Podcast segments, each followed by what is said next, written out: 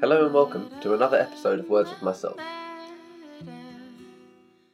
The thing that once saved us, that once protected us, that once kept us safe, can also eventually become the thing that leads to our downfall and our demise.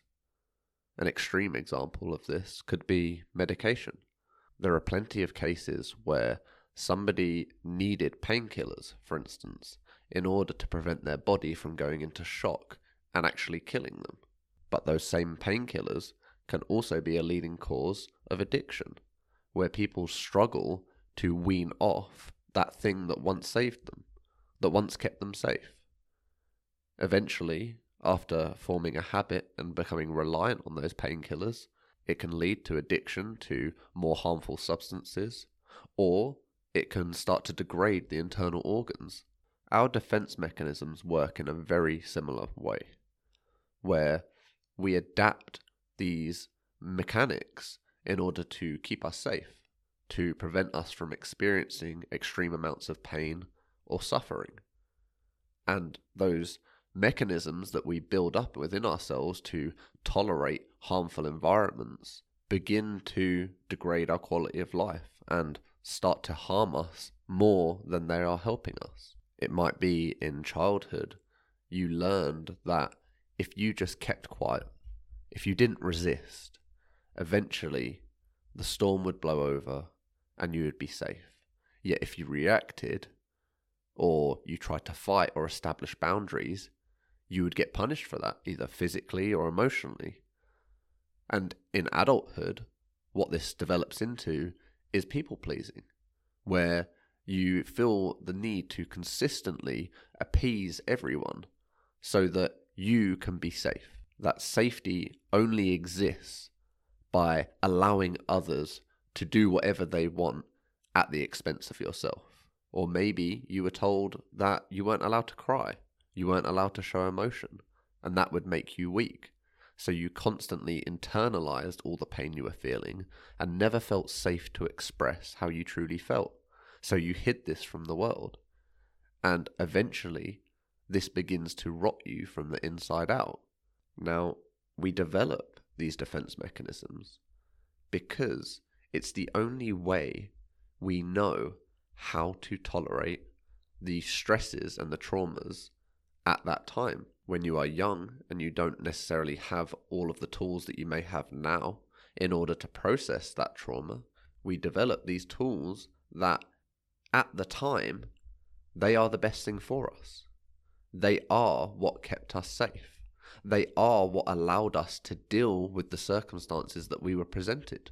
A lot of the things that stem from this, like substance abuse and addiction, or people pleasing, or simply a total lack of boundaries, there is no use in shaming yourself, or punishing yourself, or calling yourself stupid, or thinking of, less of yourself, just because these things manifested from tools that you needed to develop.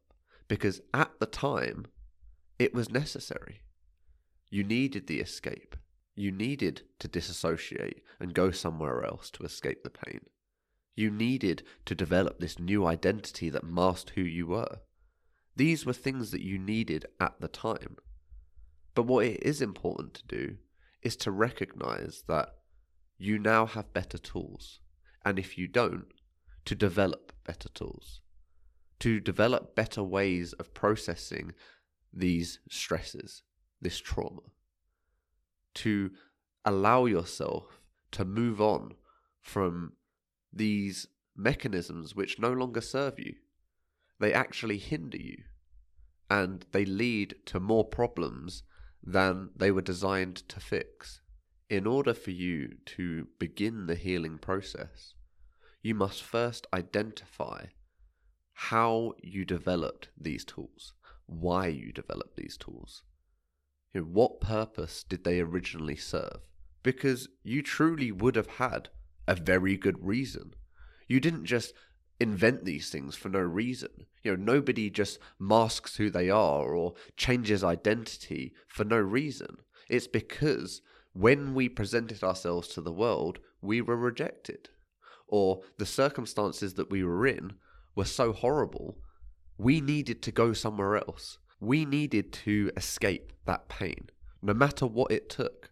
We would do anything to get out of that situation, to avoid that feeling that we just couldn't process at the time. But if we begin to shame ourselves for this, if we think back, we think, why did I do that? You know, I'm so stupid. I can't believe I did that. I can't believe I let myself make those choices. But those choices saved you at the time. You had to make them because you didn't know what else to do. We're always going to make the decisions that we feel best for ourselves at the time. And it's great in hindsight that we can say that probably wasn't the best thing to do. That probably wasn't the best answer. But at the time, that was what we felt was necessary. That was what we felt we needed to do. And if we cannot forgive ourselves for these decisions, if we cannot understand and nurture ourselves, we are not going to feel safe to move on. We need to make ourselves feel safe and go, I understand why I did that. I understand why that was necessary. And those huge mistakes that I deem that I made in the past, they were actually the things that I thought I needed to do. I thought that was the answer because I didn't know what else to do. At the time, it felt like that was the only route. And sometimes there can be a huge logical disparity between what we know and what we do.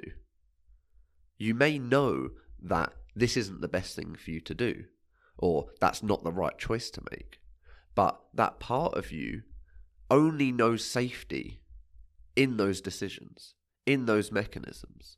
So, of course, to step away from that, to let go of that thing that has kept you safe for so long, is of course going to be terrifying for most of my life, I pushed people away.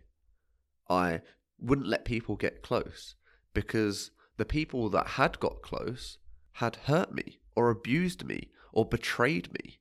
So, of course, I was naturally going to develop this mechanism that said, well, if everyone's going to hurt me, especially the people that I thought should care about me or should love me, the people that I trusted or I thought should have my best interests at heart. And even those people hurt me. Well, I'm not going to trust anyone else. I'm not going to let anyone else get close. But that long term is not a viable solution. I can't formulate relationships. I can't make friendships with that mechanism sabotaging everyone that I try to create. If I can't learn to trust people and let people in and open up, then I'm never going to create those relationships. So that thing that was keeping me safe was then leading to me isolating myself and feeling more alone.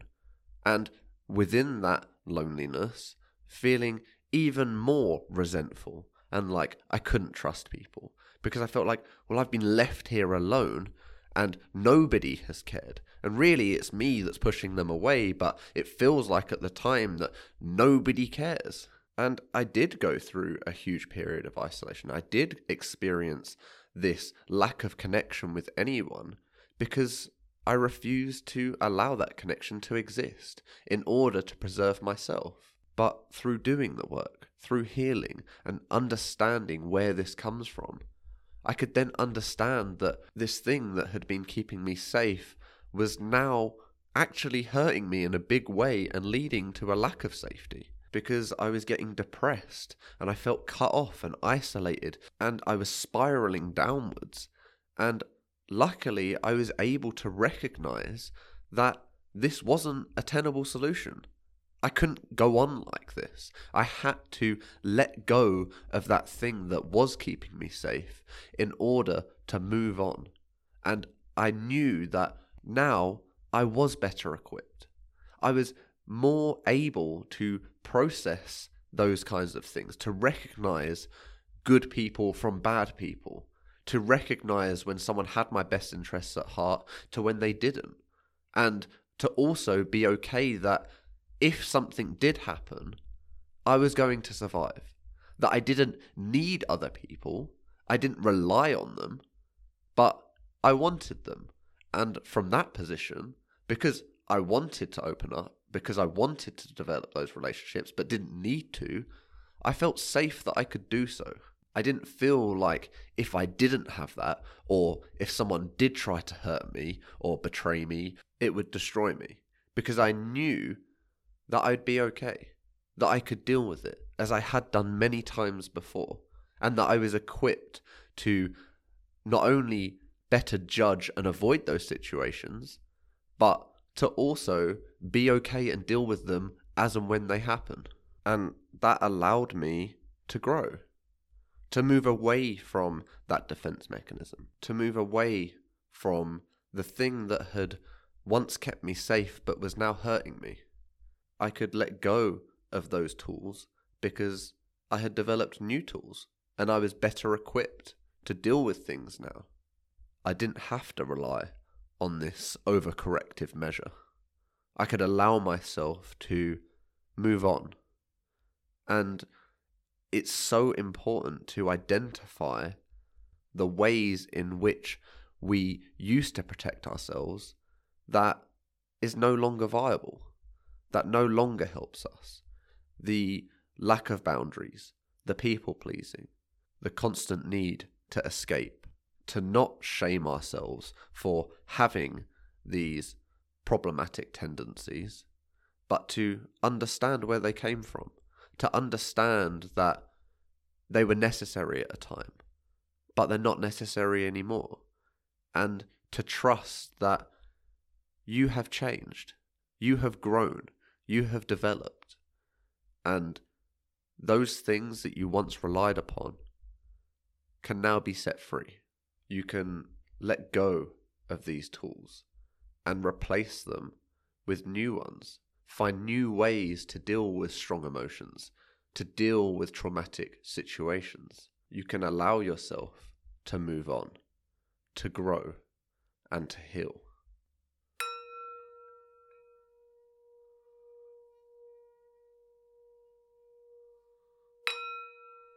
Thank you for listening.